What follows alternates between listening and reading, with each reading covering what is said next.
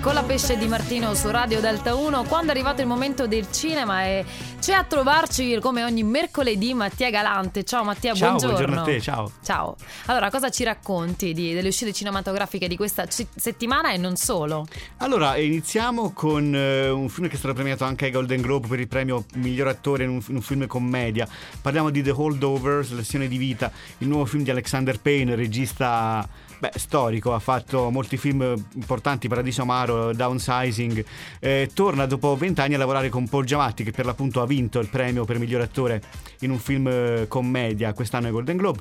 Eh, Paul Giamatti interpreta un professore che durante le vacanze di Natale del 1970 deve rimanere eh, a- in questa scuola, questo college eh, prestigioso del New England a fare da, diciamo, da tutore agli studenti che per qualche motivo non possono tornare a casa. Sì. Quindi dovrà fare amicizia, dov- si troverà a badare a questo ragazzo che mh, purtroppo è un po' problematico, dimenticato dalla famiglia e scopriranno di non essere così diversi come pensavano. Interessante psicologicamente questa È trama, molto interessante, questo sì. Poi passiamo ad un film italiano, stavolta commedia, eh, il ritorno di Leonardo, Pieraccioni, si chiama Pari ancora Parigi, ispirato in qualche modo anche a una storia vera, eh, avvenuta nell'82 quando due fratelli partirono con il padre malato in roulotte, eh, facendogli credere che erano arrivati a Parigi quando invece non si erano mai mossi da- dalla Toscana. Qui abbiamo in realtà tre eh, fratelli ehm, e sorelle, Leonardo Pieraccioni, Chiara Francini e Giulia Bevilacqua, Sì. che non si parlano da cinque anni, il padre Nino Frassica sta male, non può, non può allontanarsi da- dall'ospedale in cui è in cura, però prima di morire vuole fare questo viaggio con i, con i figli che si era ripromesso di fare tanti anni prima, ovvero andare a Parigi. E quindi gli faranno credere, visto che comunque lui non ci vede più tanto bene, di essere andati a Parigi in, eh, in- in- in una macchina, eh, senza, senza in realtà essere usciti da questo maneggio dove dove saranno rimasti in bordo di un camper che gira in tondo in questo maneggio quindi è anche un film molto interessante Credo che vogliamo. sarà molto divertente visto anche il cast, eh? Beh sì, il cast è fenomenale. Sì. Anche su questo mi trovo d'accordo. Passiamo ora allo streaming. Allora, abbiamo la sesta stagione di Scam Italia che arriva su Netflix, che è una delle serie adolescenziali più amate negli ultimi anni. Era una serie TV eh, nord europea in realtà che è stata poi adattata per vari, Sì. per vari mercati. Diciamo così, in Italia ha avuto, è andata molto bene nel corso degli anni, tant'è che poi è arrivata anche su Netflix, che ha prodotto anche la, se- la sesta stagione che per l'appunto arriva Wow. questo fine settimana. Abbiamo poi L'amore nello spettro, che è una serie, un reality, eh, che parla di persone che si trovano nello spettro autistico alle prese con eh, relazioni sentimentali, quindi una serie che comunque ha avuto anche un Emmy, se non sbaglio.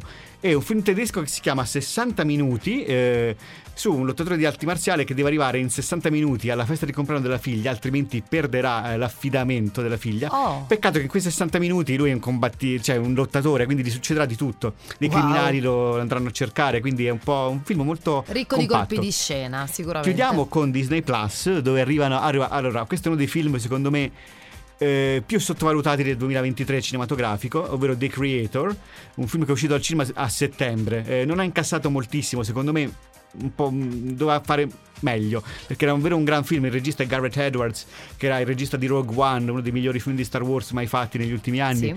Eh, è un film futuristico eh, ambientato nel 2065, dopo il 2065 in realtà c'è una bomba atomica che viene lanciata su Los Angeles da un'intelligenza artificiale, questo crea una creazione di due blocchi nel mondo, un blocco che vuole distruggere l'intelligenza artificiale e un blocco che invece convive la nuova Asia, che con quest- questa ipotetica Sì. nuova Asia che convive con l'intelligenza artificiale e c'è eh, John David Washington che interpreta un colonnello eh, del- dell'esercito americano che sotto copertura perde la moglie e dopo cinque anni decide di tornare a lavorare per, eh, per l'esercito americano. Detta così sembra quasi una storia molto banale, in realtà Ah, è resa incuriosisce, molto dai. bene. Eh, forse ci sono dei buchi di trama, ma la- davvero la storia è resa molto molto bene, molto più intima di quello che sembra. Ma anche il fatto che si parli di intelligenza artificiale comunque ci riporta proprio a questo momento, quindi è curioso, è curioso, sì. E Mattia, allora io ti ringrazio, ci sentiamo mercoledì prossimo con il cinema e anche con Massimo Di Lecce domenica mattina e come sempre... Buon cinema a tutti. Ciao. Grazie, ciao.